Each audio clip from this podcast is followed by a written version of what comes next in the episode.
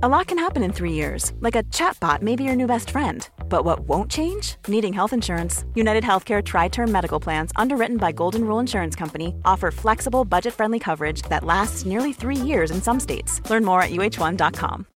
Millions of people have lost weight with personalized plans from Noom, like Evan, who can't stand salads and still lost 50 pounds.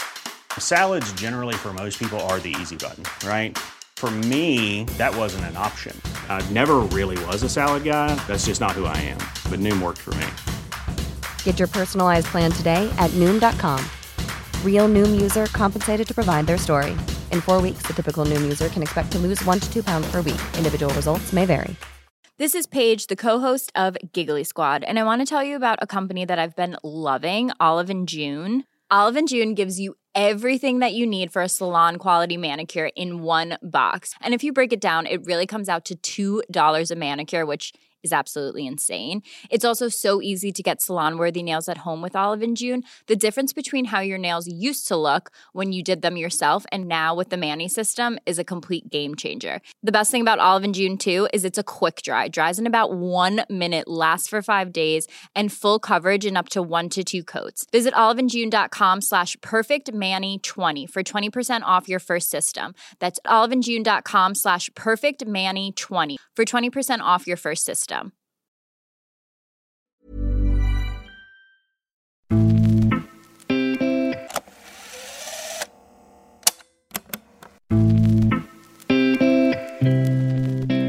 Det är 65 år sedan Tord Grip lämnade Ytterhogdal och gick till Degerfors och påbörjade en resa som få i svensk fotboll varit med om. Som spelare nådde Grip allsvenskan med Degerfors och AIK, tog medaljer och gjorde tre A-landskamper. Och som tränare har han varit med och vunnit Serie A, tagit VM-brons med Sverige och jobbat för sex olika nationer.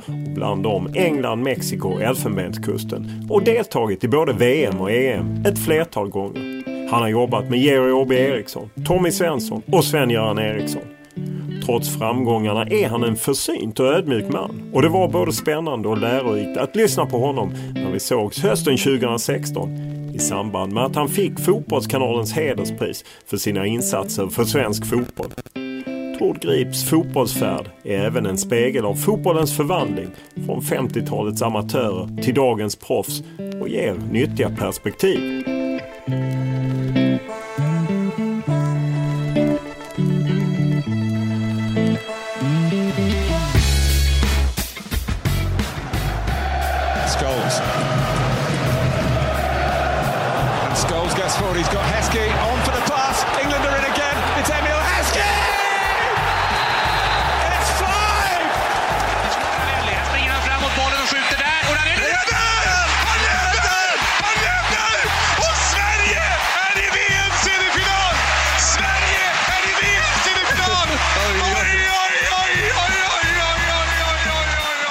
Materazzi, mentre in questo istante Collina dichiara concluso il confronto. Sono le 18 e 4 minuti del 14 maggio del 2000.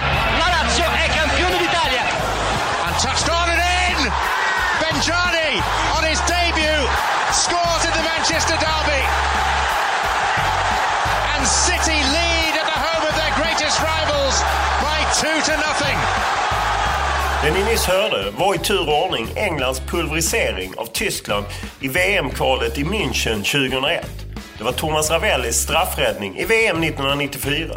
Det var Lazios guldjubel efter att man bärgat scudetton år 2000. Och slutligen Manchester Citys första seger på 34 år på Old Trafford. Ärkerivalen Manchester Uniteds hemmaplan. Den gemensamma nämnaren mellan alla dessa historiska fotbollsögonblick är Tord Grip. Under hans smått otroliga karriär som sträcker sig över sju decennier har han tränat landslag från fyra kontinenter, tagit en mästartitel i Serie A och tagit mästerskapsbrons med blågult och lett landslaget till en EM-semifinal.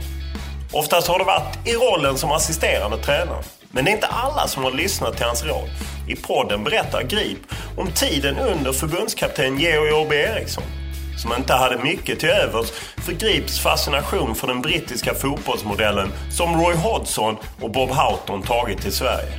Han pratade inte så mycket eh, fotboll med för han visste nog att eh, vi inte hade samma uppfattning. Så jag vet inte, han, Eh, eh vi, vi diskuterade ytterst sällan eh, laguttagningar och det. En som dock lyssnade var Tommy Svensson och tillsammans tog de Sverige till EM-semifinal 1992 och sen till ett VM-brons i USA 1994. Men Grip ångrar att paret inte klev av efter VM-succén 1994. Jag, jag var nog eh, inne på att vi skulle att vi skulle sluta men Tommy ville inte det. Det är, det är, väl, det är väl lätt gjort att man eh, tittar på, på gamla spelare som har eh, gjort bra ifrån sig för en och förlitar sig på dem. Kanske lite för mycket. Och efter alla år är Tord Grip väldigt positiv till svensk landslagsfotbolls framtid. Framförallt efter att Janne Andersson tagit över förbundskaptensrollen. Ja, det, det har ju alla gånger blivit till det bättre. Jag tyckte att eh, det är en fantastiskt bra start Janne Andersson har fått och jag tror faktiskt att A-landslaget kommer att gå till VM. Utöver detta blir det naturligtvis massor om tiden tillsammans med Sven-Göran Eriksson i Lazio, det engelska landslaget och Manchester City. Som ni hör finns det mycket att ösa ur så det blir 90 minuter plus lite Fergie-time med 2016 års vinnare av Fotbollskanalens hederspris, Tord Grip. Men vi börjar som vanligt podden med en faktaruta.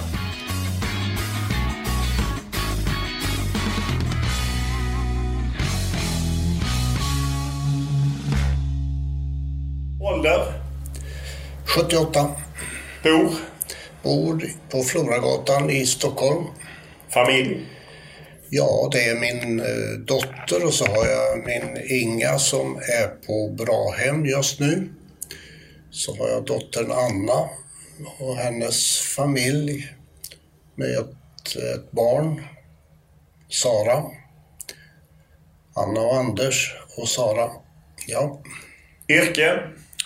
Ja, gymnastiklärare är jag utbildad till så jag brukar, jag brukar gå efter det. Jag gjorde det när jag tog mina första tränarjobb och sa ja, jag vill ha gymnastiklärarlön för det är jag utbildad till.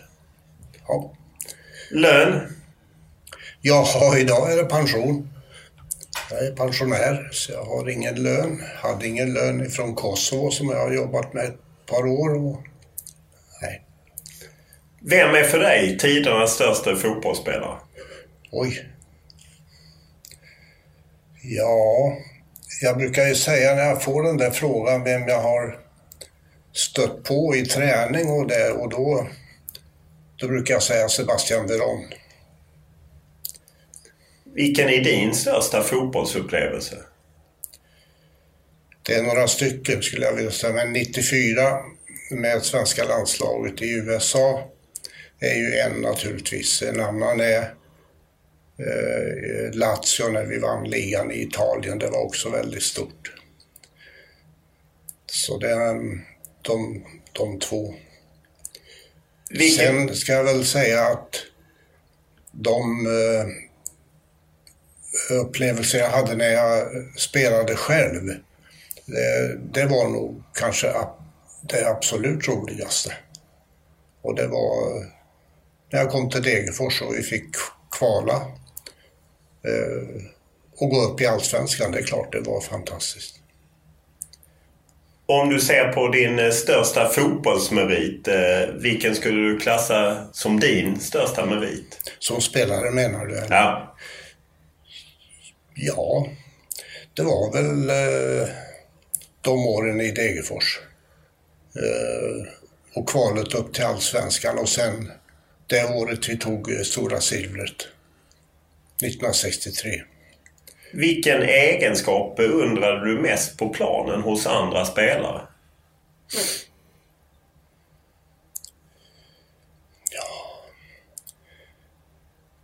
Det var lite olika förstås. Men Det, det, tekniska, helt klart, en. Sen eh, var jag, beundrar jag de här som var duktiga att kunna försvara. Kunna ta bollen av en och, och göra någonting med den också kanske. Så att eh, det, Och det är ju det fotbollen handlar om. Du har ju haft en lång karriär. Vad var roligast? Var det att vara tränare eller spelare? Spelare tycker jag slår allt. Varför det? Ja, man känner att även efter en förlustmatch så, så kan man ha eh, gjort sitt bästa. Och, och det är, som tränare så har man väldigt mycket att fundera på. Jämt tycker jag. Vilket är ditt favoritlag? För jag utgår från att du har ett. Ja, Degerfors ligger mig väldigt varmt om hjärtat. Vad är lycka för dig? Att vakna och kunna kliva upp och kunna gå ut, handla eller röra sig, träffa vänner. Vilket yrke är du glad att du slapp? Ja, jag var ju väldigt nära att, hamna i skogsarbete. Så det, jag är nog väldigt glad att jag slapp det, tror jag. Vilken talang hade du velat ha? Ännu mer musikalisk talang. Eh, vilket ljud ogillar du? Oj. Ja, oljud är det väl ingen som tycker om. Det gör inte jag heller. Om du får 10 miljoner kronor, vad gör du med dem? Eh, fördelar dem Till? till många som behöver. Och eh, jag skulle hjälpa min dotter om hon behöver. Hon eh, skulle säkert inte ta emot det, men ja, jag skulle fördela dem. Vilken är din favoritsvordom? Fy fan. Vad kommer det stå på din gravsten? Ja, min hustru som gick bort 92, hon ville att det skulle stå journalisten Siv Grip på den. Men jag, jag kan väl inte skriva fotbollsspelaren Tord Grip, det, det låter lite knepigt. Nej, jag, jag, bara mitt namn.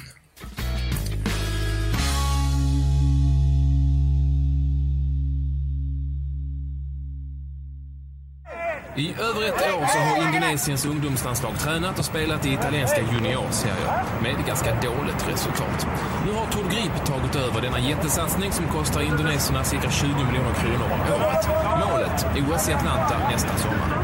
Eh, de här är ju ganska tekniska, men eh, såg här i andra halvlek så blev det lite mera fuktigt och så. Och då har vi alltså spelare som inte, de, de klarar inte att, att stå på benen helt enkelt. Jag trodde att de var mera fysiskt tränade. Många armhävningar gör de i snitt. Det, det törs jag inte tala om för att jag tror att jag slår dem. Faktiskt. Och, eh, det vill inte säga lite det. Får de här till eh, OS 96 då ska jag ha mycket tur och eh, ja, då ska det klaffa hundraprocentigt. Lycka till! Jo, tack för det.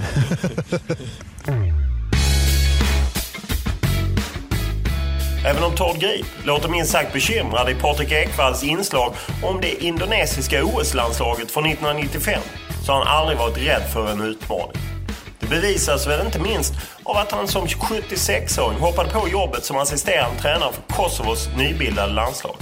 Det är inte utan att man undrar vad det är som driver honom efter 60 år inom fotbollen. Vi träffas eh, nära din bostad och skälet är ju att du får eh, Fotbollskanalens hederspris eh, 2016. Jag hade ändå velat intervjua dig men nu slår vi lite saker samman. Hur känns det att bli hedrad med ett pris? Ja, det är helt fantastiskt och oväntat måste jag säga. Så det, det är roligt. Och det, När var, man- det var ett tag sedan jag var på fotbollsgalan också så att det ska bli eh, skoj att komma dit. När man ser igenom din eh, karriär från det att du lämnade Ytterhogdal där du slog dig in i A-laget via Degerfors och AIK och sen Känns det som att du har gjort allt i svensk fotboll plus att du har varit aktiv på väldigt många kontinenter och andra länder och, och liknande. Ända fram till nu, bara du var med i Kosovo så sent som i höstas trots din ändå höga ålder. Vad är det som har drivit dig? Ja, det är väl eh, kärleken till fotboll och sen att eh, jag vill hålla igång helt enkelt. Hålla hjärnan igång. Eh, om jag inte har fotbollen så får det bli eh, lite musik, spela lite dragspel. Vad är det som lockar med fotbollen? Ja, det är eh, att få se unga spelare utvecklas. Det är utvecklingen som är mest fascinerande tycker jag. För om man tittar igenom din karriär så känns det som att man får intrycket att det har inte varit prestige eller status som lockat dig utan mer att bara få jobba på. Hur, eh, var kommer den inställningen ifrån? Ja, jag vet inte. Jag tycker det har... Eh, jag har eh, inte tagit fotbollsjobbet för pengar. I Kosovo hade jag ingen lön och den, den eh, sista matchen jag var med i mot Finland, det var första kvalmatchen för Kosovo. Det betalade jag resan själv till Åbo. Fram och tillbaka. Så att det, det är inte det som har varit drivkraften.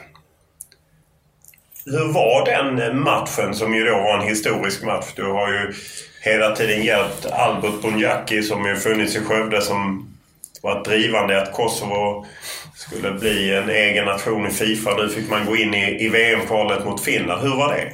Ja, det var naturligtvis väldigt stort för Kosovo som land och för de här spelarna också som eh, ju eh, ville eh, spela för Kosovo. Man hade ju möjlighet att välja för de flesta utav dem är ju födda utomlands och spelar eh, i, i utländska klubbar allihop. Så att det, var, det var fantastiskt. Och vi gör en bra match också så att med lite tur har vi kunnat vinna den matchen. Nu blev det oavgjort. Hur kommer det sig att du sen klev av uppdraget?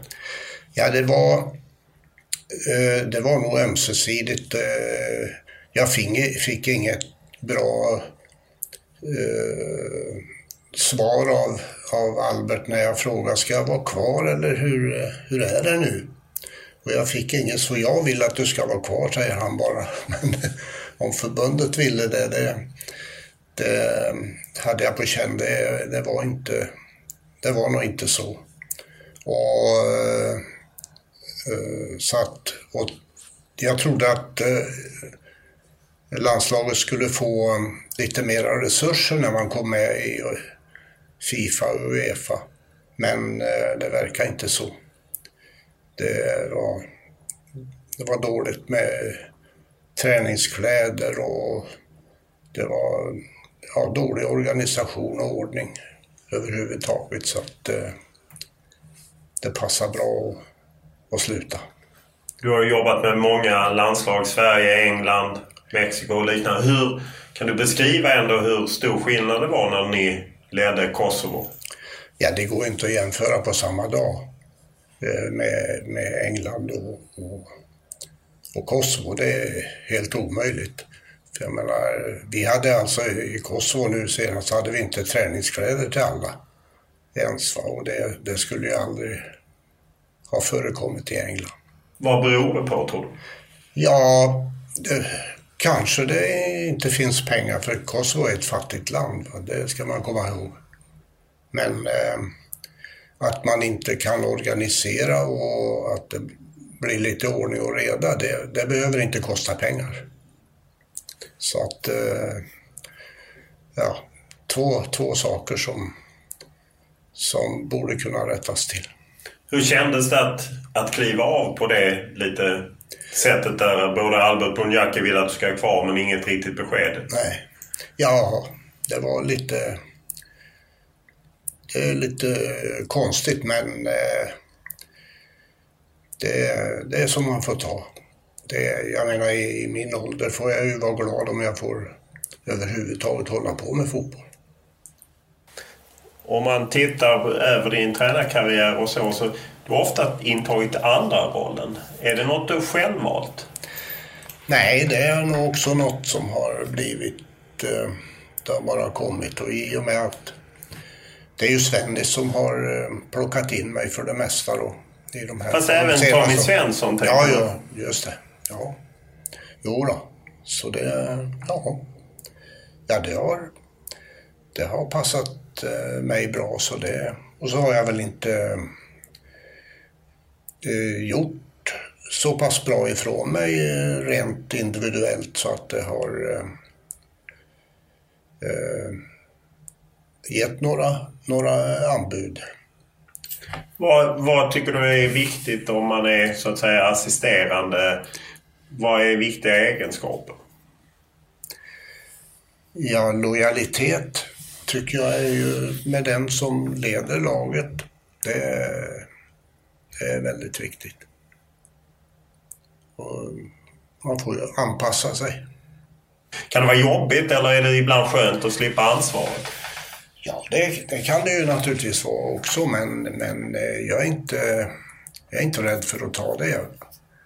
Sen eh, finns det ju naturligtvis situationer, men jag tror det, när jag säger lojalitet och så ärlighet, eh, är, är viktigt också att du, du kan, eh, du måste ha rätt som assisterande att säga din, din mening.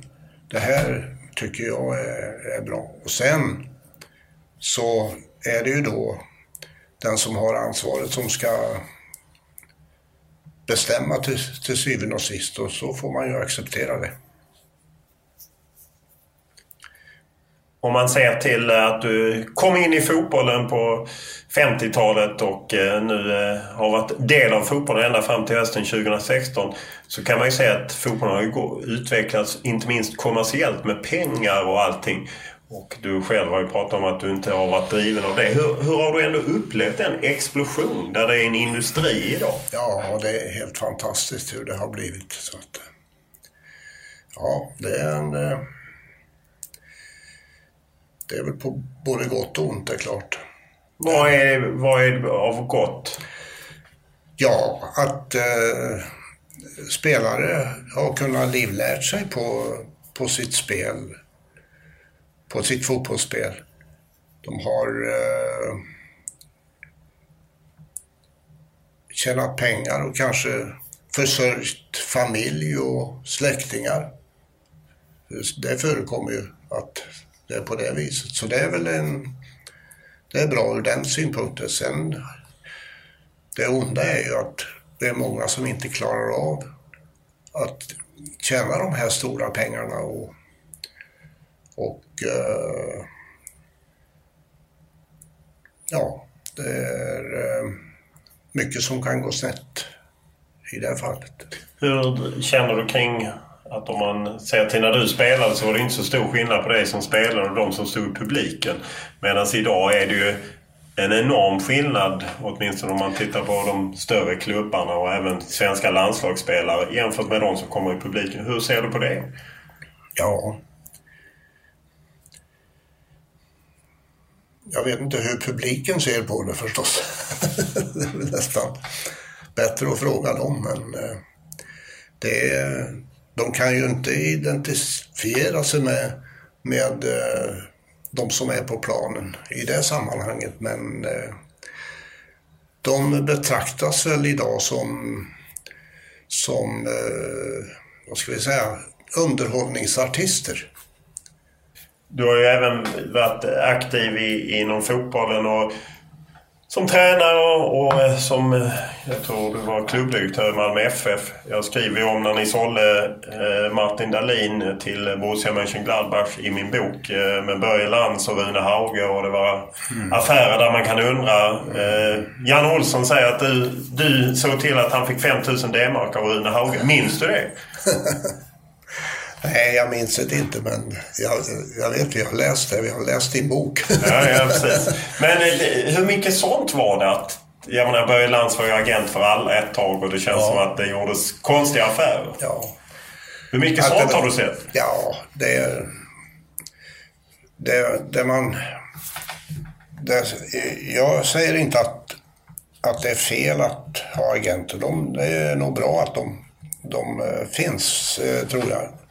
För att hjälpa spelare om de hjälper dem på rätt sätt. Sen eh, tycker jag ju inte att de ska eh, ha betalt från flera håll. Från spelarhåll och från den klubb som köper spelaren och den som säljer. Det tycker jag ju inte är riktigt rätt. Eh, Så att, eh, och där... eh, Så där tycker jag att det borde finnas eh, klara regler. Är, är, fotbollen för dålig på att vara öppen med hur det går till? Ja, möjligtvis. Att eh, det här skulle ju vara enkelt att redovisa. Hur själv har du ofta blivit erbjuden, ja, men, ja om du köper den här spelaren så får ni betalt? Nej, jag har inte varit med eh, om, om det i, i, i Malmö, för det är ju där det var, där hade vi ju bra spelare och där såldes det spelare, men eh, jag har inte blivit erbjuden pengar för att sälja spelare. De, och jag vill att det är pengar som vi säljer spelaren för. Det får inte vara som jag vet det förekommer att, att eh, spelare säljs och då tar, eh, får tränaren eller vem det nu är, men tränaren oftast får betalt. Och det är, jag tycker det är, det är fel. Jag menar, jag var i, i Schweiz där man eh, sålde spelare som tillhörde de som satt, eh, två personer som satt i styrelsen. Och de tog pengarna och så klubben fick inga pengar. Det var alltså när du var Young Boys? Ja. Och det... Oj. Det tyckte jag var... Först eh, är vi med och utvecklar den här spelaren, utbildar och han spelar. Och så är det... Visserligen de satt med i styrelsen men, men klubben fick alltså inga pengar. Så att, har, men har du sett mycket sånt här inom fotbollen? För jag menar, du har ju ändå varit i Lazio och Manchester City och så. Har du sett mycket sådana här skumma affärer? Eller tvivelaktiga affärer? Nej, det, inte mycket. Det kan man väl inte säga, men att det har förekommit, det, det har det, det är det gjort.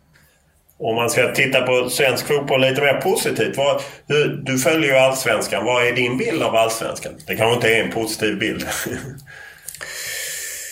Ja, eh, det som är negativt är ju eh, de här eh, avbrotten som uppstår eh, på grund av att vi har fans som kastar, eller fans, jag vet inte vad man ska kalla dem, men de, eh, de förstör i alla fall. Det tycker jag är det mest negativa. För jag, menar, jag var i England och det hände aldrig något eh, där och jag åkte på väldigt många matcher där. Eh, Italien likadant. Så, att, eh, så jag tycker det är väldigt tråkigt med, med de här avbrotten som blir. Spelmässigt då?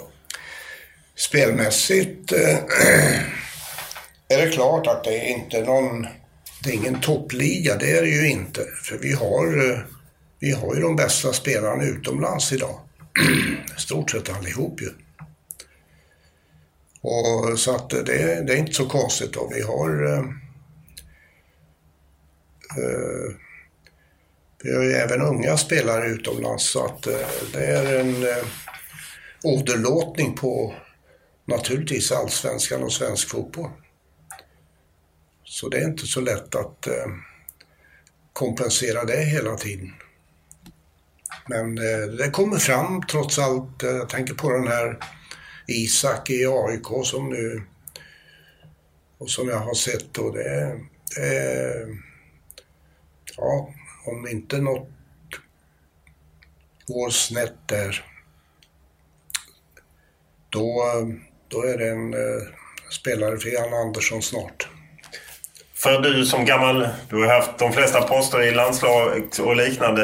Eh, U21-landslag. Du måste ju glädjas när du ser det svenska U21-landslaget som vann 2015 klart för nytt slutspel igen. Att Ja. det kommer fram nya talanger. Ja, det är fantastiskt måste jag säga.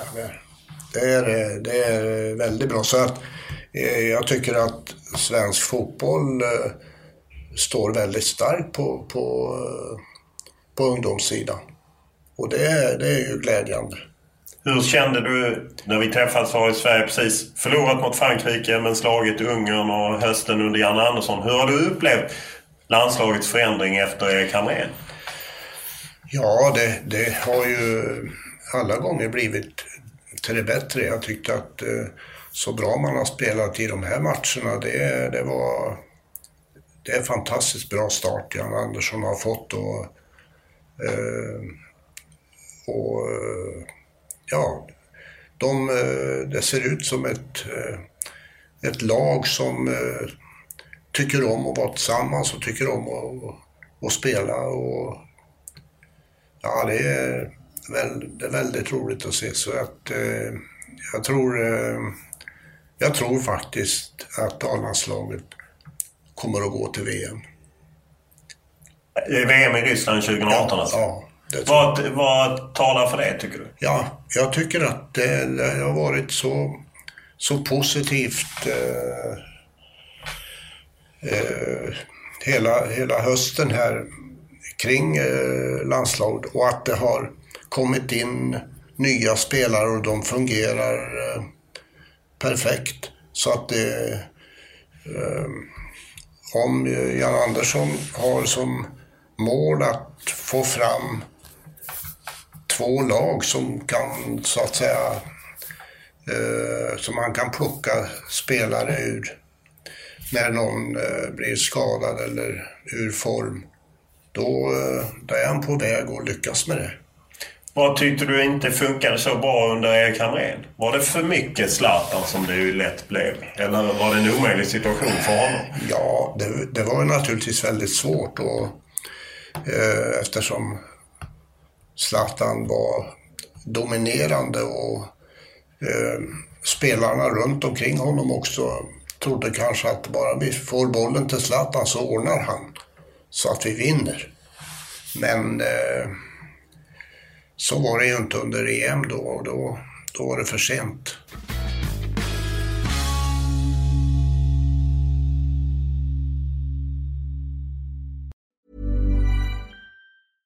Quality sleep is essential. That's why the Sleep Number Smart Bed is designed for your ever evolving sleep needs. Need a bed that's firmer or softer on either side? Helps you sleep at a comfortable temperature? Sleep Number Smart Beds let you individualize your comfort so you sleep better together. JD Power ranks Sleep Number number 1 in customer satisfaction with mattresses purchased in-store. And now save 40% on the Sleep Number limited edition Smart Bed for a limited time. For JD Power 2023 award information, visit jdpower.com/awards. Only at Sleep Number stores or sleepnumber.com. Normally, being a little extra might be a bit much, but not when it comes to healthcare. That's why United Healthcare's Health Protector Guard fixed indemnity insurance plans, underwritten by Golden Rule Insurance Company, supplement your primary plan so you manage out of pocket costs. Learn more at uh1.com.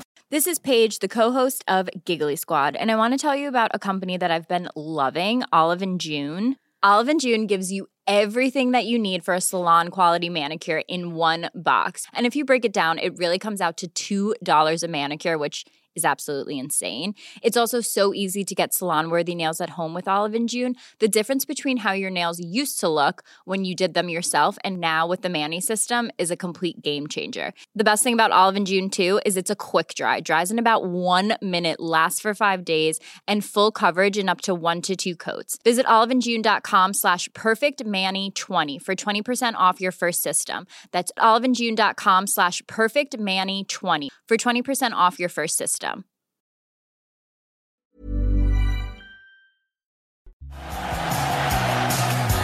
Brolin. There's a zest about Sweden now, which is very impressive indeed.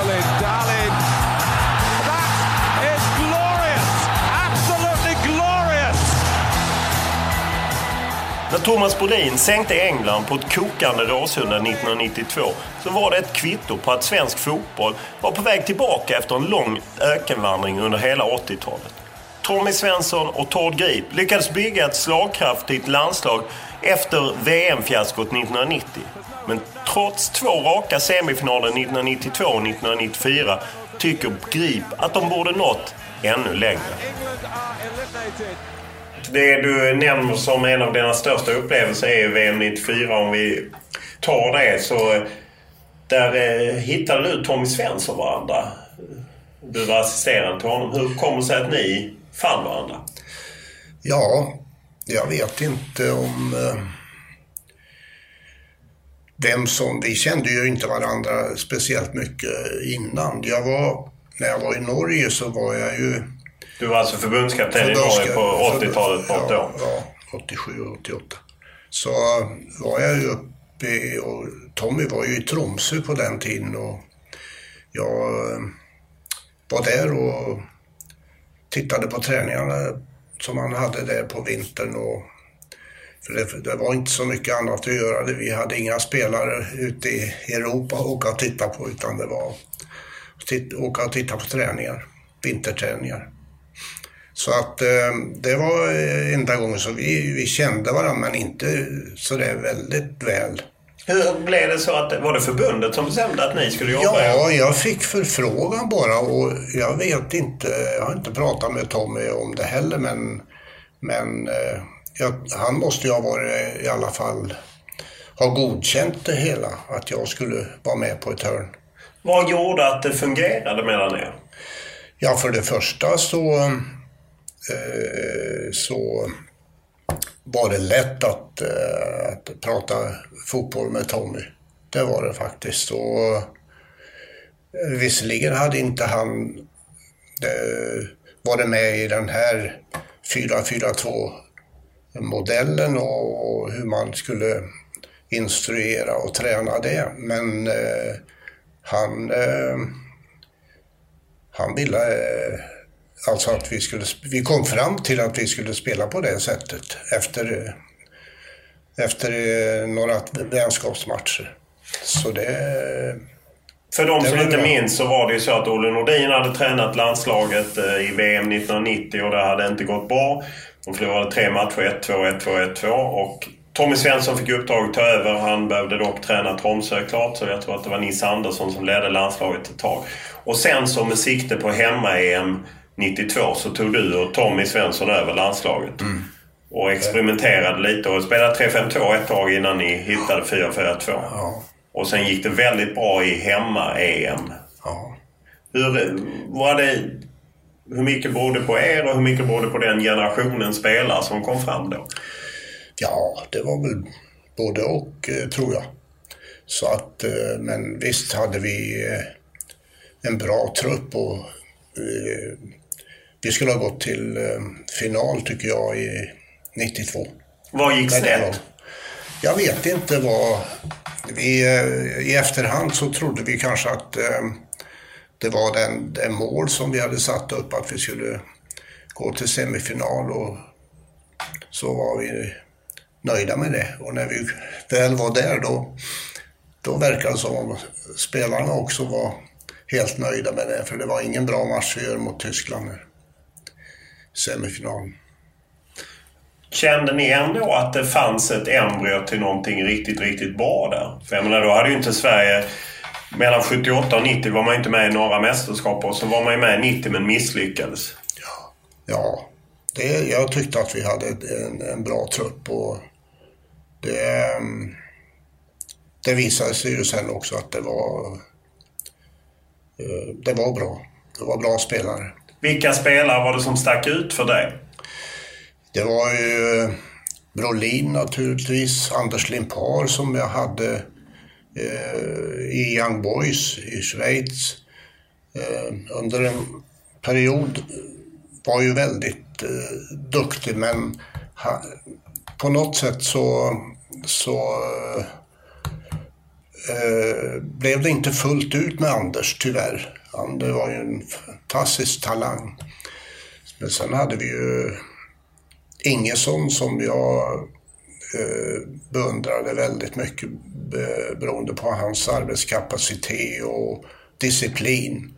Eh, och jag menar Jonas Stern, Stefan Schwarz så hade vi. Så det, det, var, det var många bra spelare där.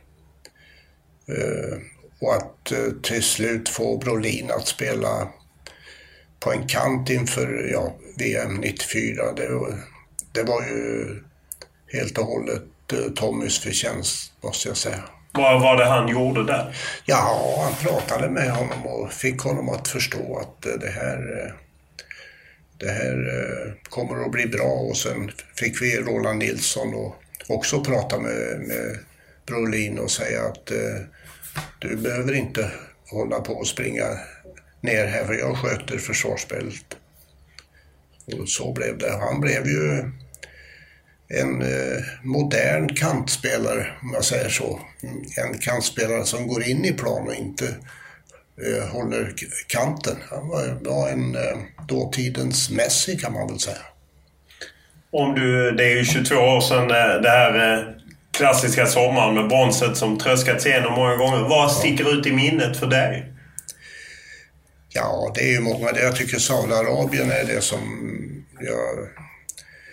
Det var den matchen som jag var kanske mest orolig för beroende på, på uh, hettan som var.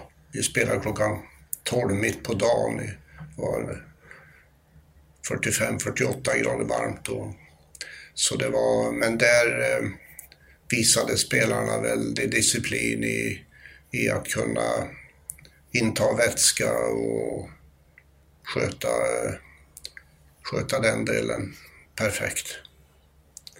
Om eh, man tar det till semifinalen mot Brasilien, känner du samma sak när det gäller semifinalen mot Tyskland eller i VM 92 eller var det, det att ni inte räckte till? Ja, jag tror att det senare var nog att de, de låste vårt spel. De hade studerat oss och uh, så att eh, sen hade vi spelare som, eh, som eh, inte var på topp heller i den matchen. Jag tänker på Martin Dahlin som som inte var lika fräsch som han hade varit tidigare. Och, och det var flera med, med honom som hade lite småskavanker.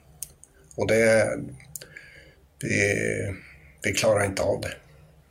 Hur viktigt var det att ni vann bronsmatchen? Ja, det var ju som vi sa att det är ju om vi så att säga vinner den så har vi ju, då har vi ju i alla fall någonting att komma hem med. Så att eh, det var viktigt och spelarna tog den på fullaste allvar också. Och, eh, så att det var, det var bra. Du som har varit med så länge i, i svensk fotboll, hur, hur kan man ranka ett VM-brons? Jag menar, det, Sverige har ju tagit det tidigare en gång, 1950, så att, eh, och ett VM-silver 58. Så att eh, vi... Eh, jo, vi, vi får väl ha med i det i historieböckerna, det tycker jag. Är det, man tänker på att konkurrensen är betydligt större. Både 94 var den ju större än 50, 58. Är det till och med större än dem? Jag vet inte, jag tyckte Sverige, om jag tittar på de spelare Sverige hade 1950 så var det ju många som blev eh, stora spelare i, eh, i utlandet efter, efter det bronset man tog där. Och likadant 58 så var det ju en, en del stora spelare med, med, med Gren och Hamre, Hamrin och Agne Simonsson. Så det var, det var många bra spelare även då. Om man eh, tittar tillbaka till VM 94 så handlar ju en del om den här eh, Karin Boye-dikten. Den metadagen, den är allra störst. Som väl kanske kopplar tillbaka också lite till det ni kände EM 92, att ni hade varit nöjda. Ni ja. skulle inte vara nöjda. Vem, För jag, när jag pratar med Tommy Svensson så säger han att det var framförallt du som kunde recitera den när ni var ute och promenerade. Ja, jag, jag, jag hade väl...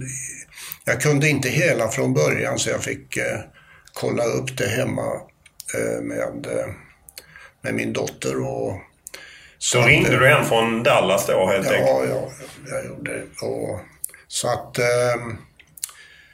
och Tommy kunde en del utav det men vi fick inte ihop alltihop med rim och det. Så att, eh, men det blev, det blev klart till slut. Och så han ville att jag skulle läsa den. Jag sa det, det är bättre du läser den, sa jag. Var det, det känns som lite okonventionellt för ja. bilden av fotbollsspelare är ju inte direkt att de läser Karin Boye. Nej, det är det ju inte naturligtvis. Men det var någonting som vi kände för båda två just då. Och tyckte att jo, det, vi gör det här. Och vi gjorde det. Vi hade genomgången, kan man säga, eh, inne på hotellet. Så för att det var ju så varmt så vi, vi kunde inte ta vår vanliga promenad ut, ute som vi brukar göra utan eh, vi gick inne på det här stora hotellet och så där hade vi. Hur tog spelarna emot? Ja, det var, de, det var tyst en lång stund efteråt och de funderade väl på vad är det här frågan om. Men eh, ja, ja. Det, det gick bra i alla fall och vi vann matchen men om det beror på det här det vet jag inte. Men har denna dikten fått för stort utrymme tycker du? Ja, det är, det är ju så svårt att säga vad som påverkar spelare. Jag tror det är många saker som, som påverkar en spelares prestation. Eh, det viktiga är nog att eh, han vet, eh, eller laget vet, hur de ska agera i försvars och anfallsspel. Det tror jag är nog det viktigaste. Ni gjorde ju då fantastisk eh, turnering, framförallt i USA, men även lyfte 92. Eh, Skulle ni slutat sen? För det lyfte ju aldrig sen. Ni missade ju både EM 96 i England och ja. VM 98. Ja. Det, 96 hade vi ju i stort sett samma lag. Och, eh, så det var, det var en besvikelse måste jag säga. Det, visserligen blev ju Brolin skadad i och blev borta i ett tag där. Så att det, men eh, vi skulle ändå ha gått eh, längre, tycker jag, med det lag vi hade. Var ni, blev ni som ledare mätta så att säga? Att man hade nått den här ja, enorma framgången? det är möjligt. Jag, jag var nog eh, inne på att vi skulle att vi skulle sluta, men Tommy ville inte det.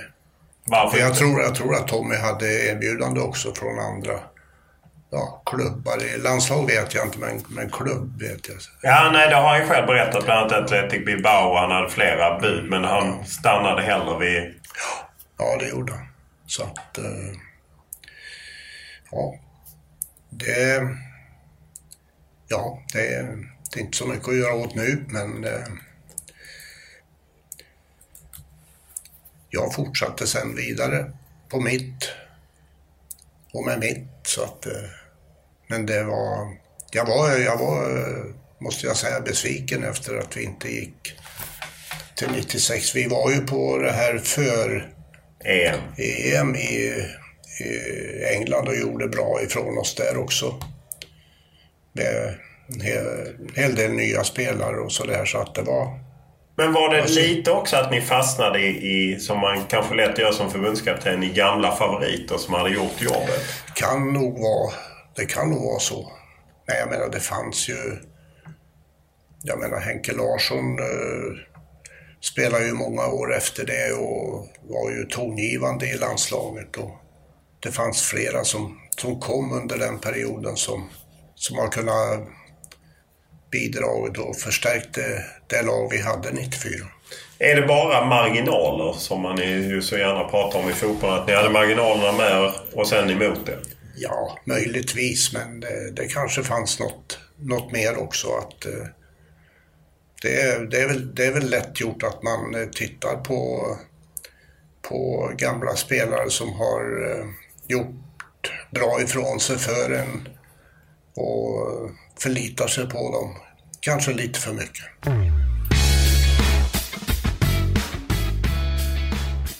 He has agreed a five year contract, taking him through to the end of the World Cup in 2006 and giving England the continuity we seek in order to move forward.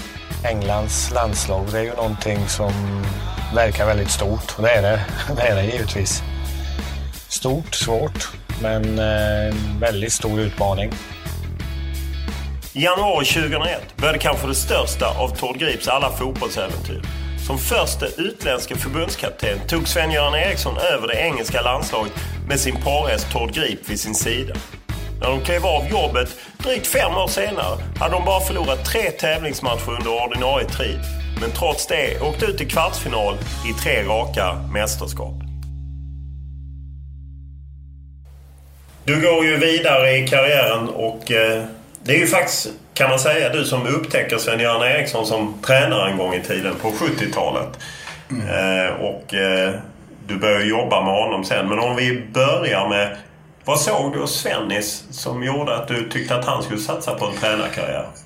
Ja, för det första så hade han ju då, eller han höll på med den utbildning som, som jag hade gått en gång. Jag gick ju fotbollslinjen här på GIH, men han gick gymnastiklärarlinjen i Örebro.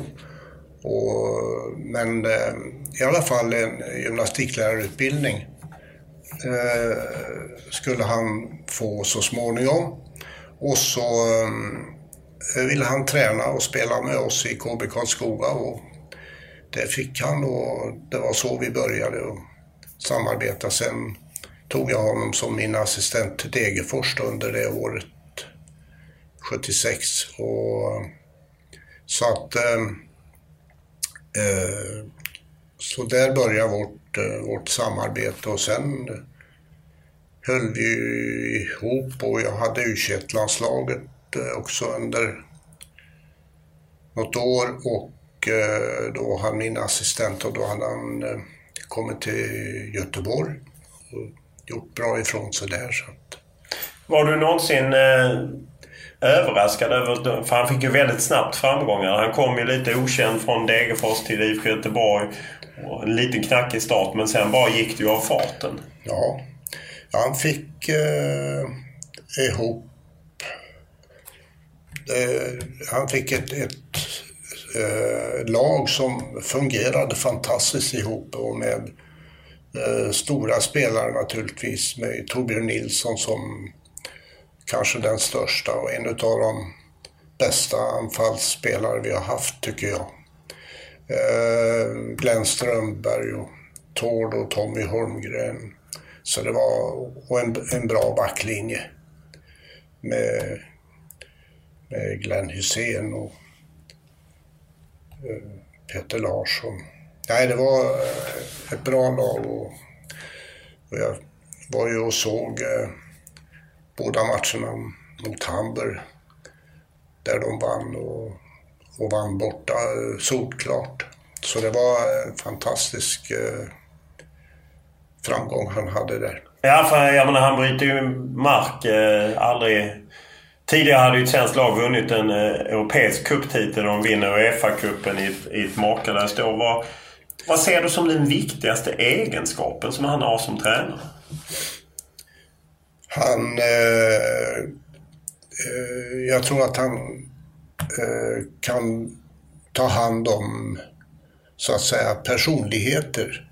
Eh, stora spelare och det visade han framförallt i Lazio måste jag säga, där vi hade eh, ett antal eh, stora spelare och eh, också eh, Egon skulle jag vilja säga. Det var, det var inte så där väldigt eh, lätt att få ihop den, den truppen med olika nationaliteter. Så det, det tycker jag är, är hans uh, styrka. Hur taktiskt kunnig är han?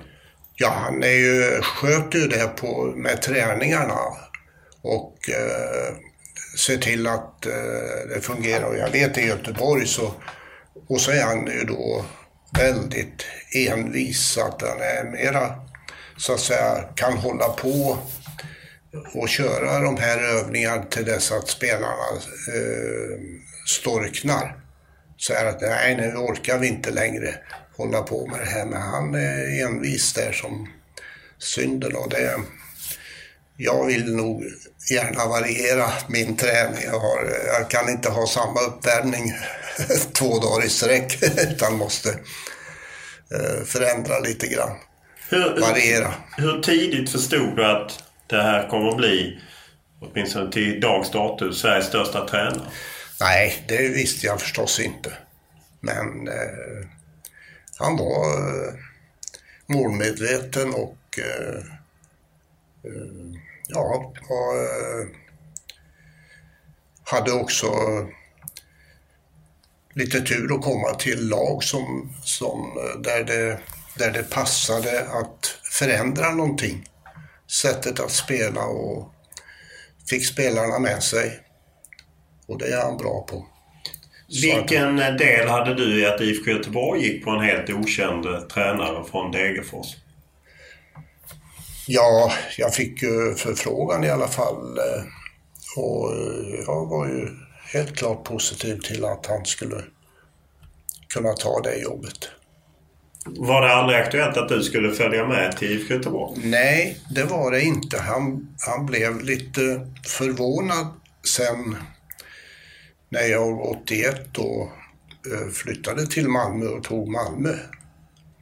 Så att det, det, här, det kom som en liten överraskning för honom. Så att, har, du inte, har du inte kunnat komma hit istället? Så ja, det var, det var för sent då.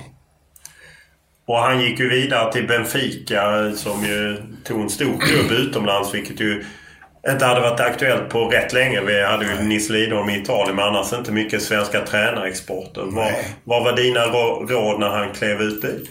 Nej, det var ju språket naturligtvis då.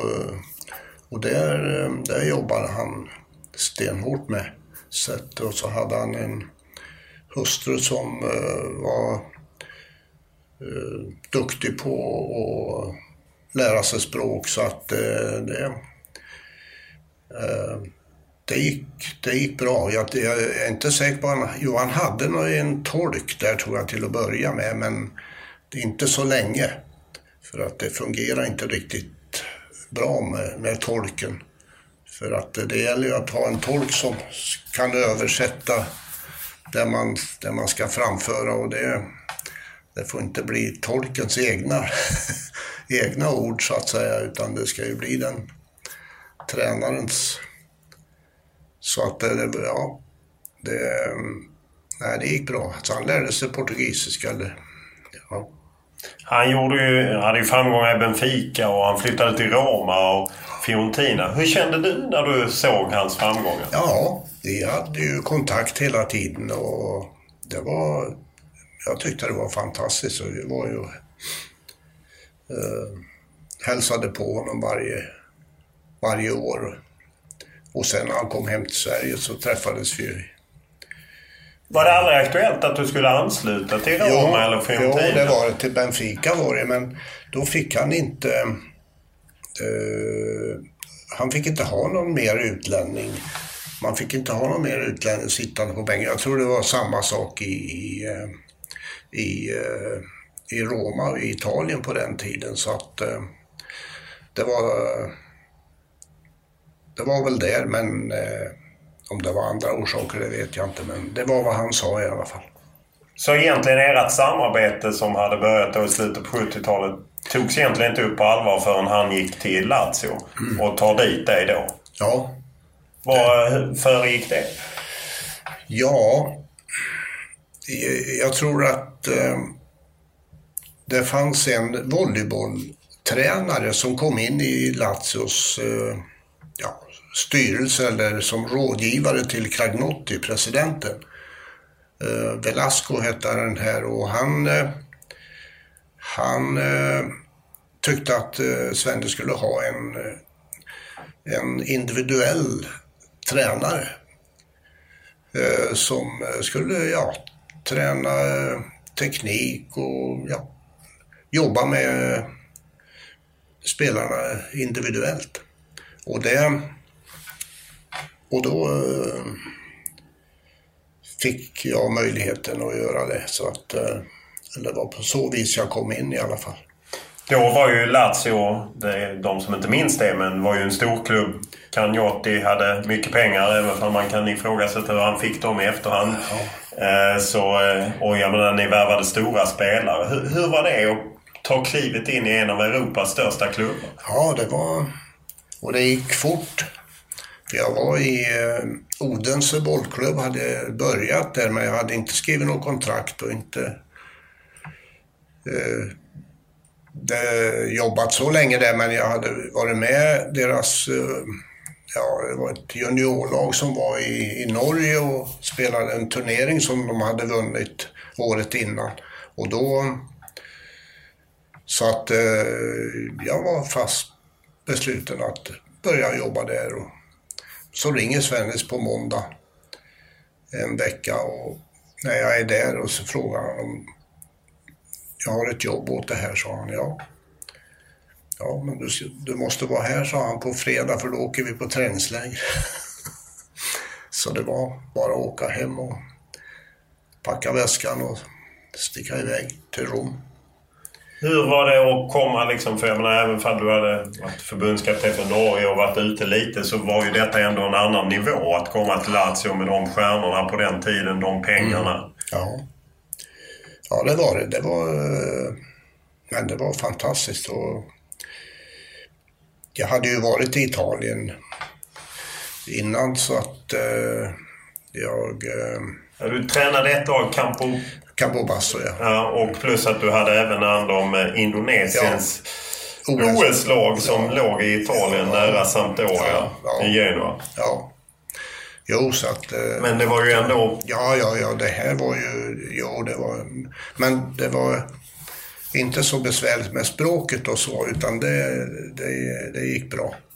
Och, och sen min roll där då, det var ju att vara med i tränarstaben och vi gick igenom träningar och vad jag skulle göra. Det, var, det blev ju lite olika.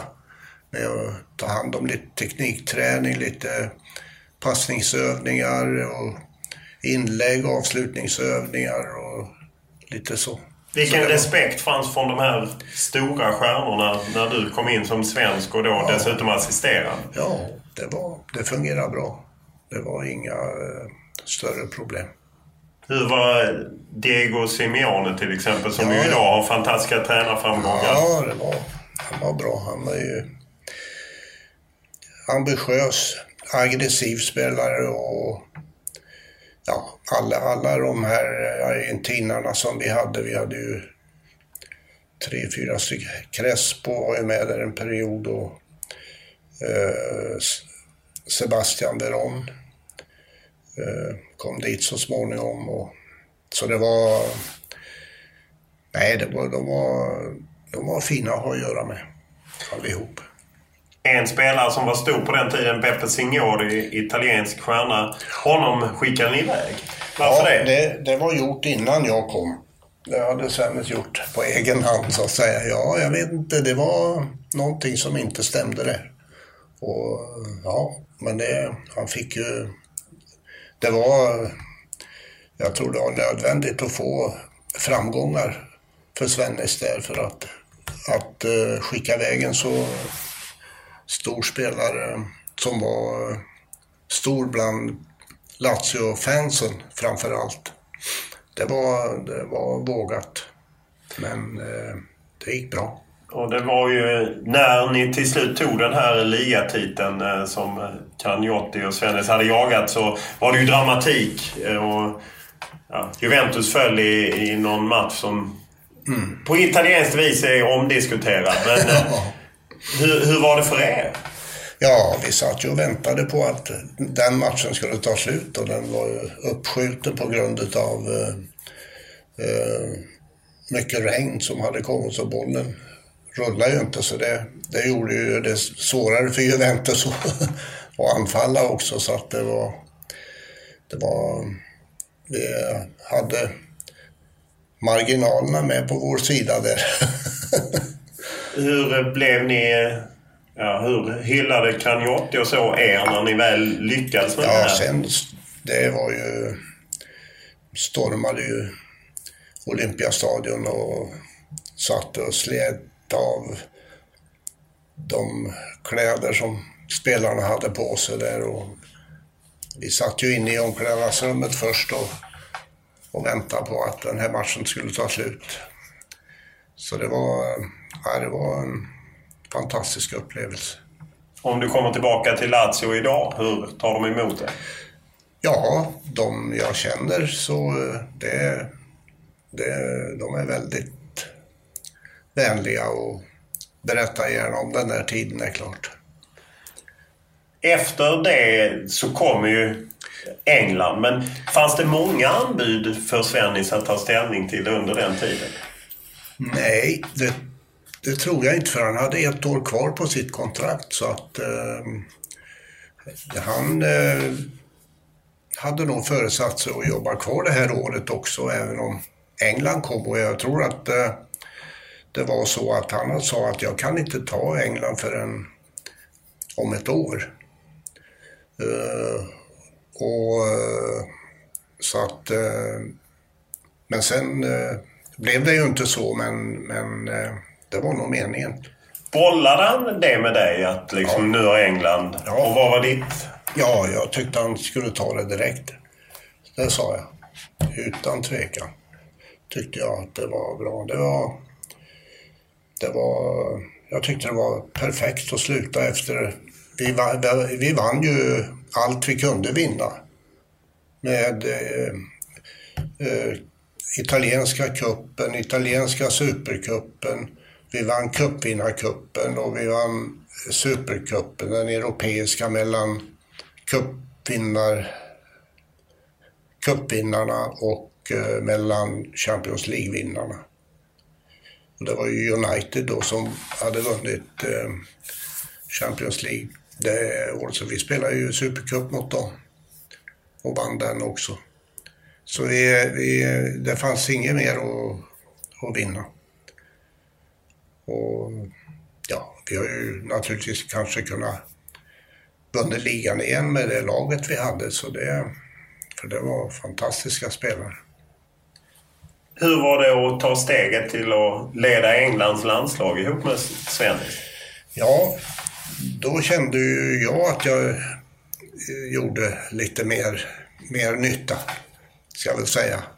För att eh, jag hade ju följt engelsk fotboll och han hade ju då varit borta i, i några år, även om han hade spelat mot eh, engelska lag i eh, ja, cupvinnarcup och Europacuper och sånt där. Så att, eh, men eh, jag var mer insatt i, i engelsk fotboll än vad han var. Så att, och sen eh, kom jag ner och kanske också framförallt att jag hade jobbat med landslag. Mer än vad han hade gjort. Så att eh, det gjorde väl också sitt till att jag kände mig lite mera hemma så att säga. Med landslagsuppdraget. Och ni eh, räddade ju dem till, till VM i, i Japan. Bland annat en klassisk match i München. Tyskland eh, slogs med 5-1. Känns otroligt idag att England skulle åka till München och vinna med 5-1. Ja, det var det. Ja, det var nog inte många som trodde det innan matchen i alla fall. Så det, nej, det var... Och trodde vi låg under med 1-0 dessutom.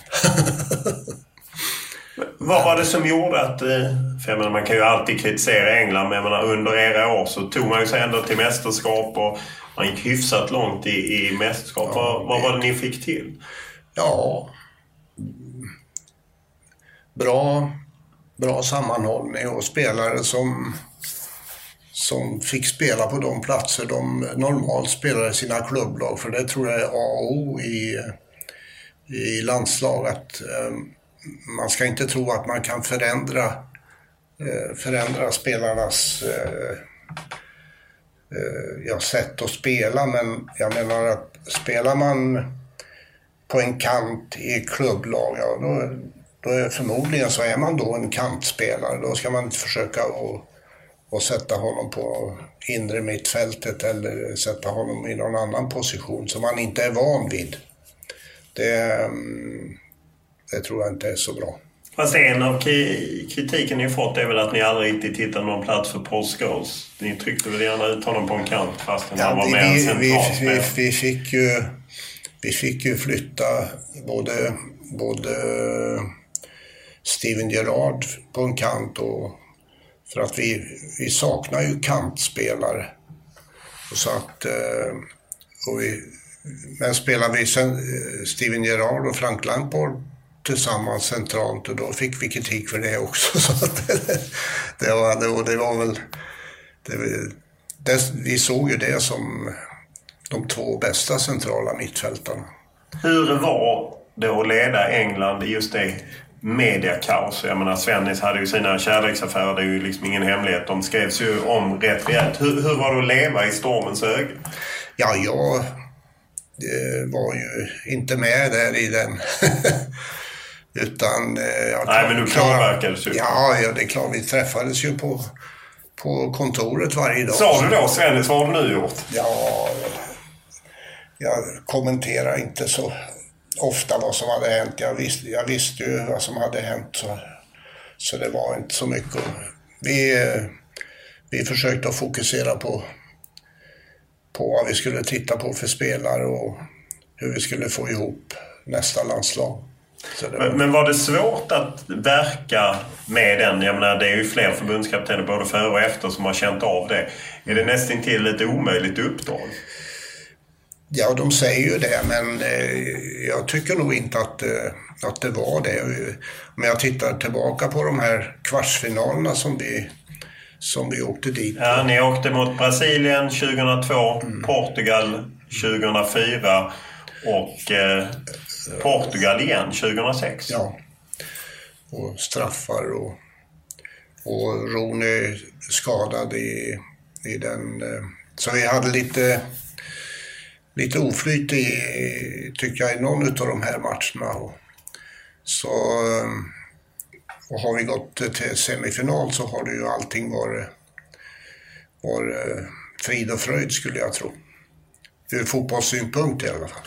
Ser man eh, efteråt så har ju England haft svårt. Alltså på något sätt om man tittar i efterhand så stiger ju era resultat med England lite grann, mm. eller? Ja, jo det tycker jag. Och det, nej, det, det var... Det, det, får man, vi var eh, nog ganska nöjda med de resultat som vi åstadkom. Och efter England så har du ju, har du hjälpt Svennis både i Manchester City, Mexiko, Elfenbenskusten. Notts County. Notts County. Ja, det är några snedskott. Notts ja. County. Och, ja. Vilka av de åren sticker ut som du tycker att att där gjorde vi verkligen något bra. Eh, ja, jag tycker att eh, Manchester City gjorde vi bra med de eh, resurser som vi, som vi fick där så tyckte jag att det gjorde vi bra faktiskt. Och Svennis och Hasse Backe då som var med där också, de blev väldigt Eh, jag var ju mest ute och tittade efter spelare och eh, så jag var, men jag var ju med på väldigt många träningar också men eh, det var ju de som, som skötte laget mest och de väldigt uppskattade var de båda två. Ja, och där kan man ju säga med, med timing att eh, om Svennis hade lite flyt innan så hade man ju missflyt där. Att de mm. ägare med stora pengar kom in först senare. Då var det ju en thailändare, Thaksin Shinawatra, som ju egentligen aldrig satte in så mycket pengar. Nej, han gjorde inte det. det de pengar vi handlade för, det var, det var pengar som eh, kom eh, från eh, förbundet och Premier League. Hur var det att ha en ägare som inte kunde någon fotboll? Ja, det var ju väldigt konstigt och sen att han eh, också då la sig i det här, det var, det var ännu värre. Så att eh, det var inte så bra. Och eh, hur kände du kring tiden i Mexiko? Då hade du som uppdrag att titta spelare. Ja, då var jag ute i Europa och tittade här på de spelare vi hade här. Och, så att, men jag var också över och bodde i Mexico City. Och det var, det var, där hade jag ju föreställt mig en stad i rök och damm, men eh, det var faktiskt väldigt fint. Nu var jag där under en årstid när jacarandan blommar och det var, nej, det var trevligt, trevliga, snälla människor. Varför fick ni inte fotbollen riktigt att fungera för mexikanska jag landslaget? vet inte vad det berodde på faktiskt. Eh, var, kände nog att det var att media inte var så där väldigt eh, med oss det, under den perioden där de tyckte inte om att ha en utländsk tränare. Så att, eh, ja, jag vet inte det, men vi fick i alla fall inte laget att fungera riktigt bra. Om man ser då på de... Jag menar England fick ni lämna lite i förtid och Manchester City trots ett jättebra år efter förutsättningarna så fick ni lämna. Mexiko fick ni lämna. Hur är det att få sparken? Ja. Det är... Det är... Eh, naturligtvis, eh, man, det är ju ett misslyckande. Det är helt klart, men... Eh, å andra sidan så är det ju ett spel det handlar om, så att eh, det är... Någon ska förlora och någon ska vinna. Så det mm, det är inte... Det, tycker man om det här jobbet så får man finna sig i att det, det, är, det är lite motgångar det här också.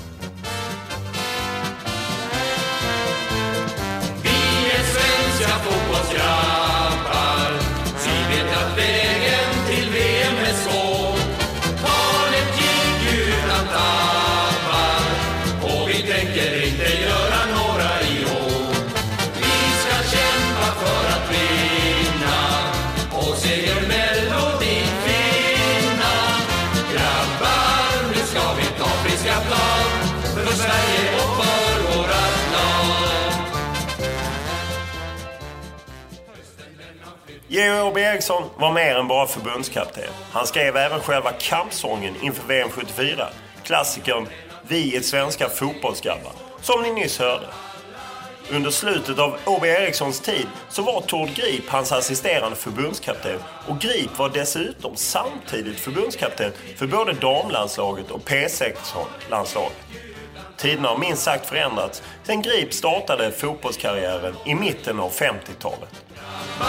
Nu ska vi ta friska tag för Sverige och för vårat lag. Är du aktiv på något sätt idag? Nej, eh, jag är med eh, och tittar på en eh, korpklubb. Det, Kookaburra heter de. eh, som eh, spelar sina matcher på Östermalm. Och där, det är klockan sju på morgonen så att eh, det passar bra för en gammal bagare att gå upp och titta på de där eh, matcherna de spelar. Eh, och så har jag varit med dem på en träning också ute i Hjorthagen men nu har tältet rasat ner där på grund av snön så att eh, får vi se vad det blir framöver. Men då går du in alltså i, i ett korplag och tipsar dem lite om hur de ska... Ja, ja lite grann. Eh, jag är där för att jag, jag tycker det är roligt att, att se dem och så, så, eh, så känner jag han som, eh, som då är med och spelar där. Så. Men du har ju varit aktiv. Jag menar, man har ju träffat dig på senare år när du har varit ute och tittat på spelare och du har jobbat åt Southampton och så. Hur har du ändå orkat att hålla i? Jag menar, du är ju, det är ju ett tag sedan du kunde kalla dig pensionär. Ja, ja. Nej, men det är jag. Jag håller mig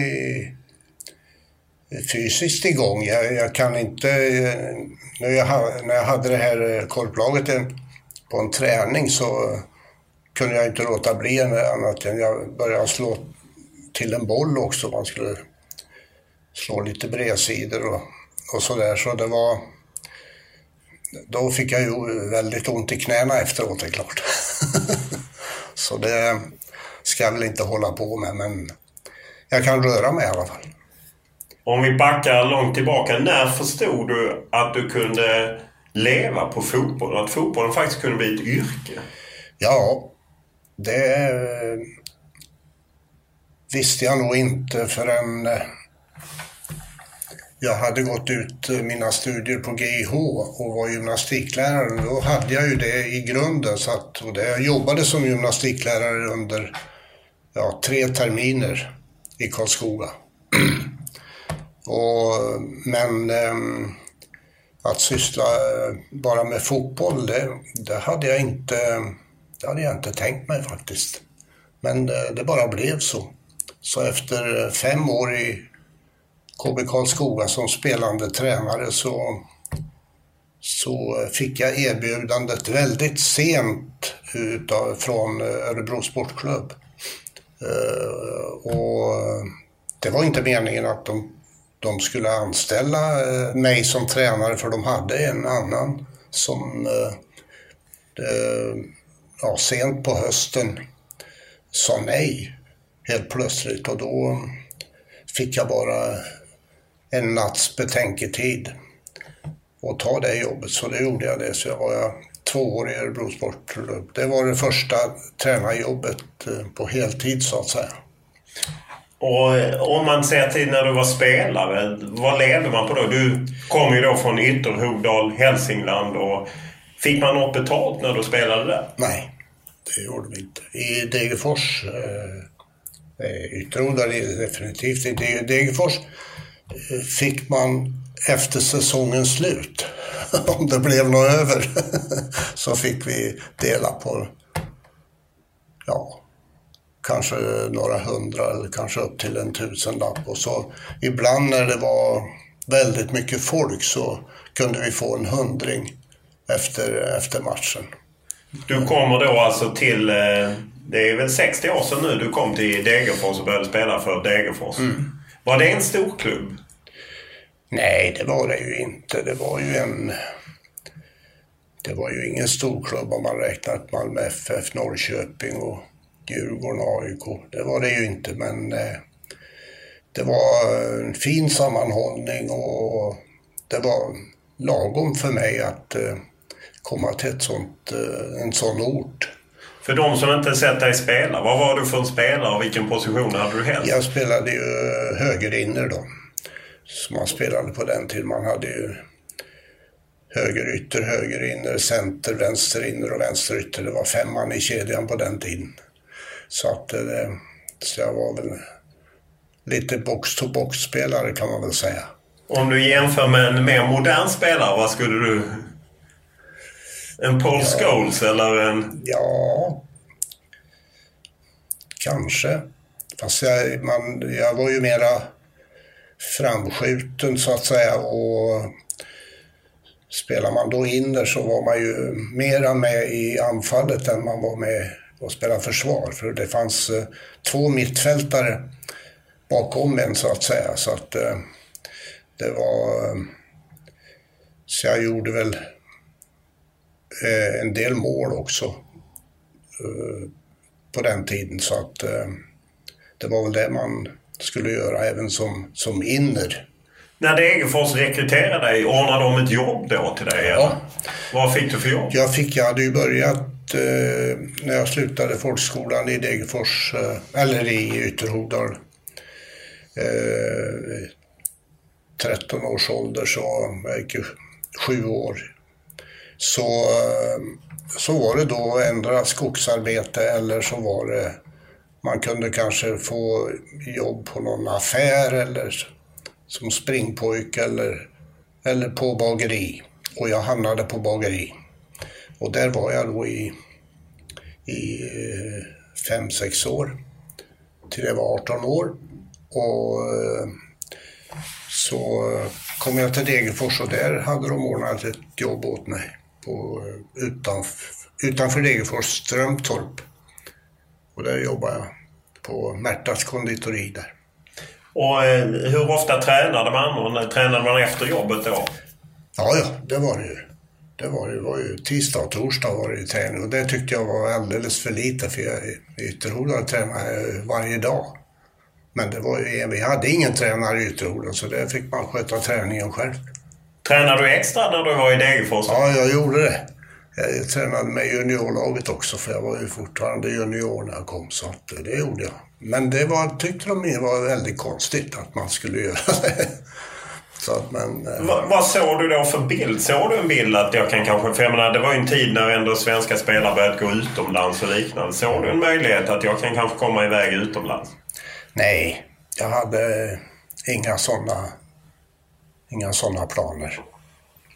Förresten, jag har inte haft några mål som jag har satt upp för mig själv. Det har bara det har blivit som det har blivit. I Degerfors så tar ni steget upp. Ni slår bland annat mitt eh, lag Landskrona Boys i på den tiden, legendariskt kval eh, i tre matcher. Ja, det var det. Och Ni vann den avgörande matchen på Råsunda. Ja, det var 3-2 förlust hemma och 3-2 vinst borta och så 2-1 på Råsunda. Så det var, det var bra. Och sen etablerade ni er i Allsvenskan och kom tvåa bakom Norrköping något år och var på gång verkligen. Ja, hade ett bra lag, men sen splittrades laget lite grann. Eh, Göran Kummelstedt försvann till Örebro och Lasse Heinemann till Borås och lite sådär så att eh, det var svårt att rekrytera eh, bra spelare hela tiden. Och du själv försvann till slut? Ja. Hur kommer det sig att du flyttade till AIK? Ja, det, blev, det var också en tillfällighet. Jag, det var ju Djurgården egentligen som, som eh, jag skulle gå till och de, de träffade jag en gång på Kristinehamns stadshotell. De ville väl inte komma till Degerfors och visa upp sig utan vi, vi träffades där och där skrev jag ett litet kontrakt, ett jobbkontrakt då. Jag skulle få börja på Folksam. Men, eh, och det här var eh, 54, 55 måste det ha varit. Och, men, och sen skulle jag träffa eh, ja, hela, hela laget 55 på hösten. Och eh, det måste, 54 måste det ha varit. För jag blev kvar i Degerfors ytterligare ett år. Så det var 54. Och då eh, skulle de åka på en Fjärran Östern-turné.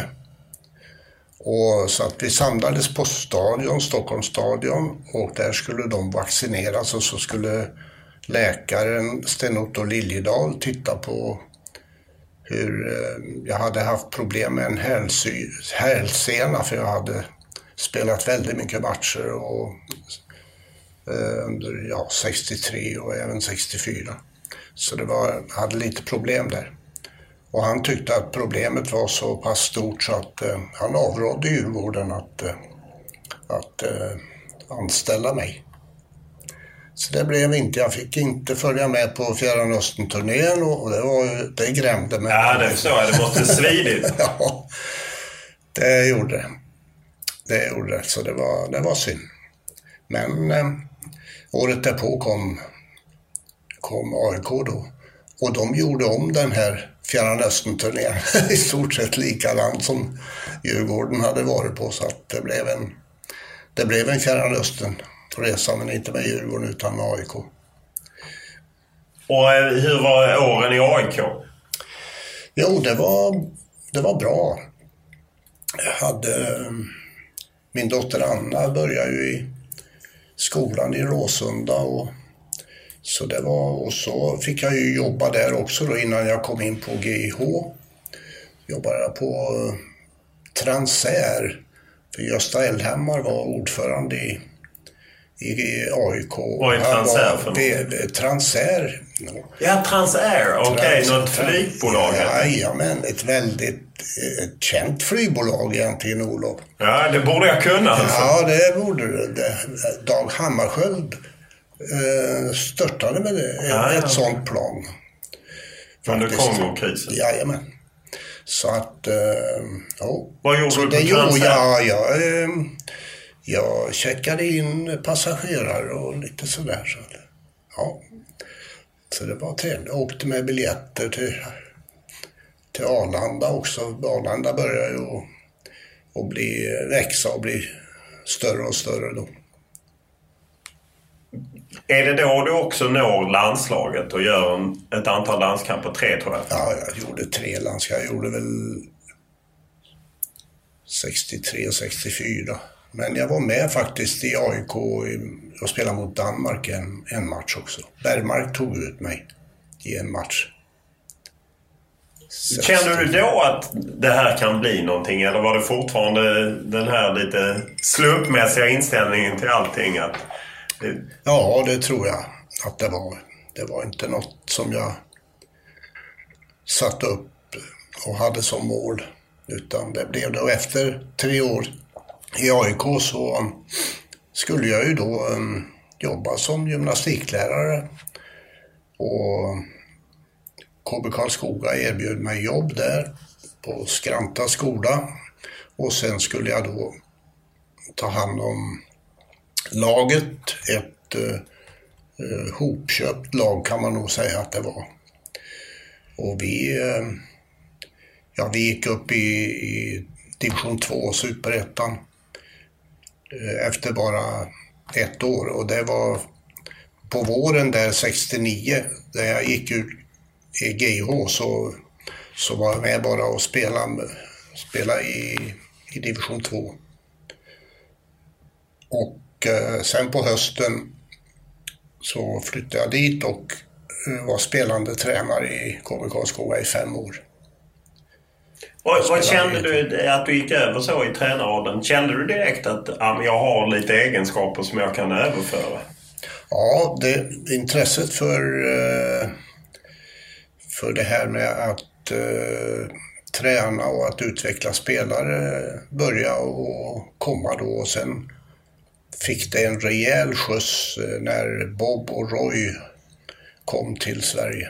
Alltså det är ju Bob Houghton som kom till Malmö FF, sen Roy Hodgson till ja. Halmstad BK. Ja. De var en injektion även för dig alltså? Ja, det var de. Vad betydde de?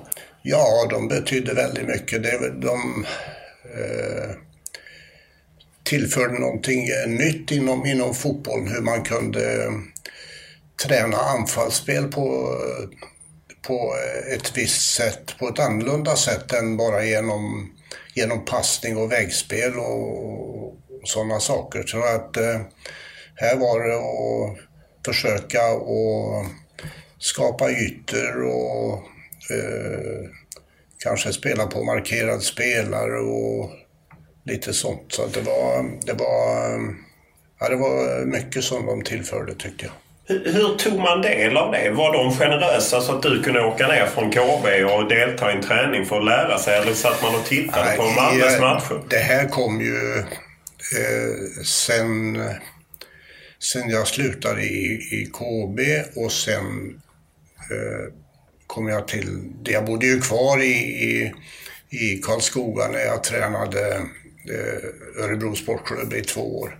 Men sen flyttade jag till Degerfors och där jobbade jag på eh, företagshälsovården eh, på Degerfors järnverk som friskvårdare där och så hade jag då Eh, Degerfors A-lag som då hade eh, där ramlat ner några serier så de var i div ja, gamla division 3. Och, eh, så då tränade jag dem under ett år och sen fick jag erbjudande om att börja på förbundet eh, i Stockholm. Och, och det var eh, faktiskt Lasse Lagerbäck skulle ha det jobbet men av någon anledning så kunde han inte ta det så att jag fick erbjudandet att, att ta det jobbet som, som handlade om att jag skulle ha hand om P16-landslaget. Jag skulle eh, ha damlandslag och så blev jag assistent till Åby Eriksson. Jag hade tre landslag som jag jobbade med. Så Lasse Lagerbäck var aktuell redan på den tiden? Alltså. Ja, det var Men det måste varit ett rätt... Eh, var det ett heltidsjobb att ha dela mellan de tre landslagen? Ja, det var ju det här eh, jobbet med P16-landslaget. Det innebar ju också eh, utbildning utav eh, unga spelare kan man säga. Det här Halmstadlägret eh, som eh, väl finns även idag. Ja, elitpojklägret. Elitpojklägret, ja. Så det, det var ju stort. Och sen var ju då dam- damlandslaget eh, hade ju börjat att komma igång lite grann. Så att, Hur var det? För jag menar på 70-talet var det inte helt klart med eh, att damer skulle spela fotboll. Hur var det att, att leda dem? Var det något som ifrågasattes? Nej, det var det inte. Och det var väldigt lätt att de, de tog till sig instruktion lättare än, än vad killar kunde göra faktiskt. Hur, hur upplevde du att ändå ta ett damlandslag? Var det ett steg ner? För jag menar, på den tiden har man ändå förstått att alla inte välkomnade att det kom ett damlandslag. Ja, det, var... Ja, det var ju...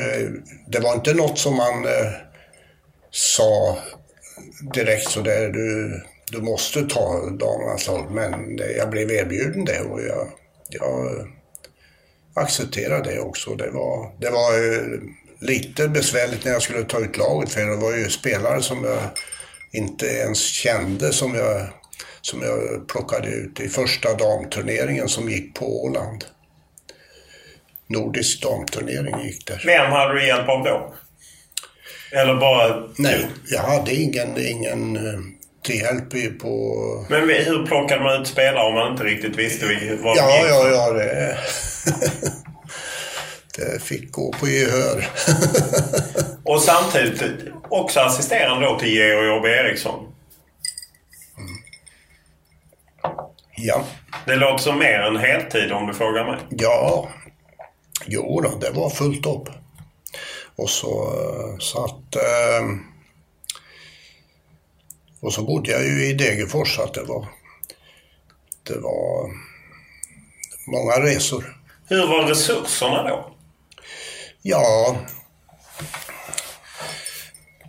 det var väl eh, bra. Jag hade ju ingen, jag hade ju ingen assistent eh, till damlandslaget och sådär så att det var...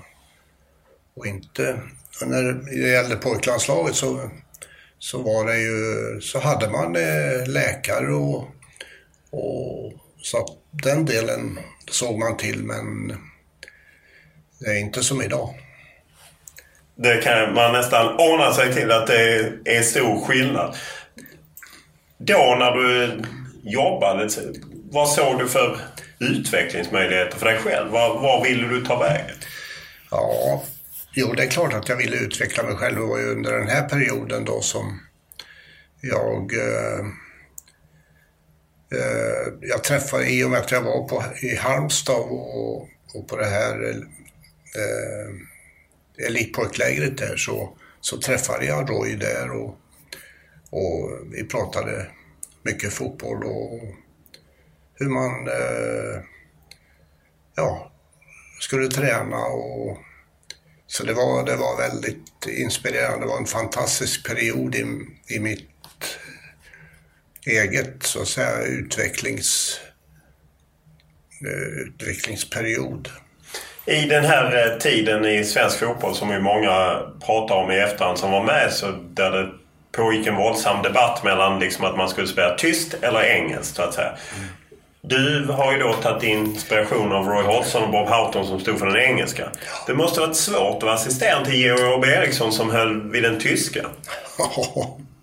det var det klart. Det var, men jag, jag skötte mitt och skötte träningarna. Eh, eh, eh, Åby la, la sig ju inte i så mycket i träningarna. Det enda han eh, gjorde var ju att han skulle ha uppvärmningen matchdagen. Det var det enda. Annars så, så skötte jag träningarna. Och till och med målvaktsträningen skötte jag. Så att, men det, det var ju på den tiden så, så var det ju bara att se till att målvakten fick lite skott på mål och, och på sig också. Var det inte ändå svårt att sitta som assistent, du skötte träningarna och se för att Jag menar, då hade ju Malmö FF som var väldigt starka eh, året efter VM 78 så går de till en Europacupfinal och att man inte utnyttjade det på något sätt. Ja, det, nu var det väldigt många med i den eh, i, i 78. Men eh, en del kanske var på väg utför så att säga. Bosse Larsson var med, Staffan Tapper var med, Lie Larsson från Halmstad var med. Uh, Roy Andersson var med, Roland.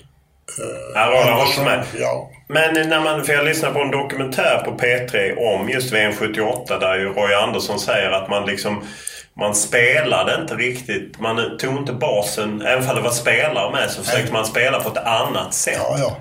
Det var, så var det nog. Försökte du påverka Åby eller var det ja, meningslöst? Det det, vi, han pratade inte så mycket fotboll med för han visste nog att eh, vi inte hade samma uppfattning. Så jag vet inte, han... Eh, eh, vi, vi diskuterade ytterst sällan eh, laguttagningar och det.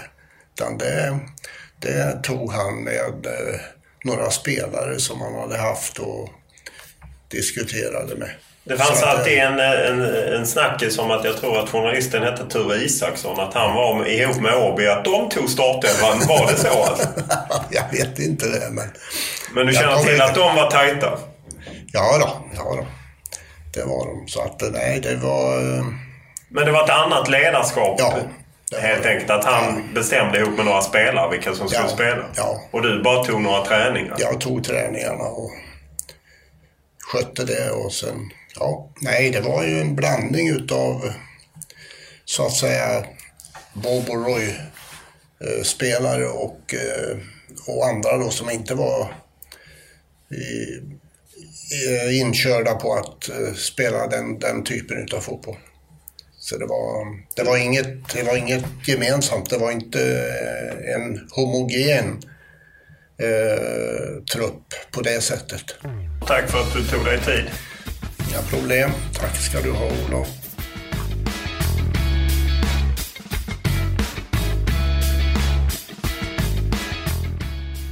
Stort Grip är och har alltid varit vänligheten själv.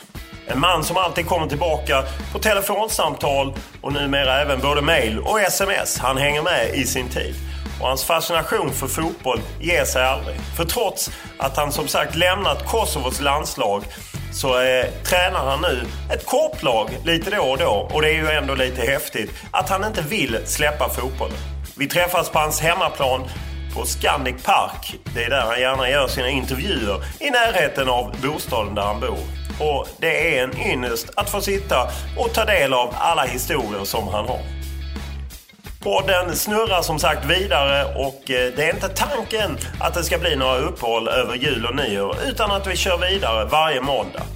Och eh, det är kul om ni hakar på. Alla tips, önskningar och annat är bara att komma in med till olof.lund.tv4.se eller Twitter Olof Lund eller Instagram Olof Lund. Som vanligt är programmet producerat av Olle Junell Lindberg och även han är mottaglig för eh, eventuella åsikter och tankar kring hur vi ska utveckla podden. Och eh, alltid tacksam om ni ger en röst på podden i, på Daytona på årets podcast. Eh, det finns ju lätt att hitta via Daytona och podcastpriset. Det är bara in och rösta om ni nu gillar podden. Tack för den här veckan.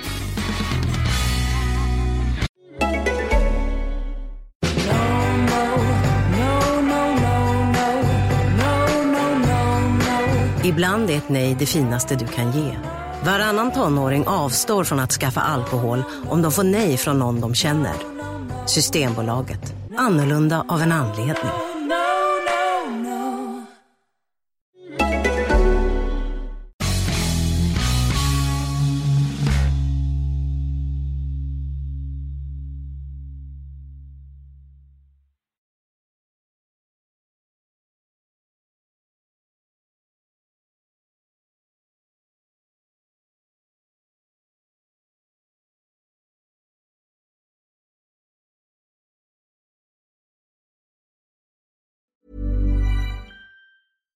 Flexibility is great. That's why there's yoga. Flexibility for your insurance coverage is great too. That's why there's United Healthcare Insurance Plans. Underwritten by Golden Rule Insurance Company, United Healthcare Insurance Plans offer flexible, budget friendly coverage for medical, vision, dental, and more. One of these plans may be right for you if you're, say, between jobs, coming off your parents' plan, turning a side hustle into a full hustle, or even missed open enrollment. Want more flexibility? Find out more about United Healthcare Insurance Plans at uh1.com.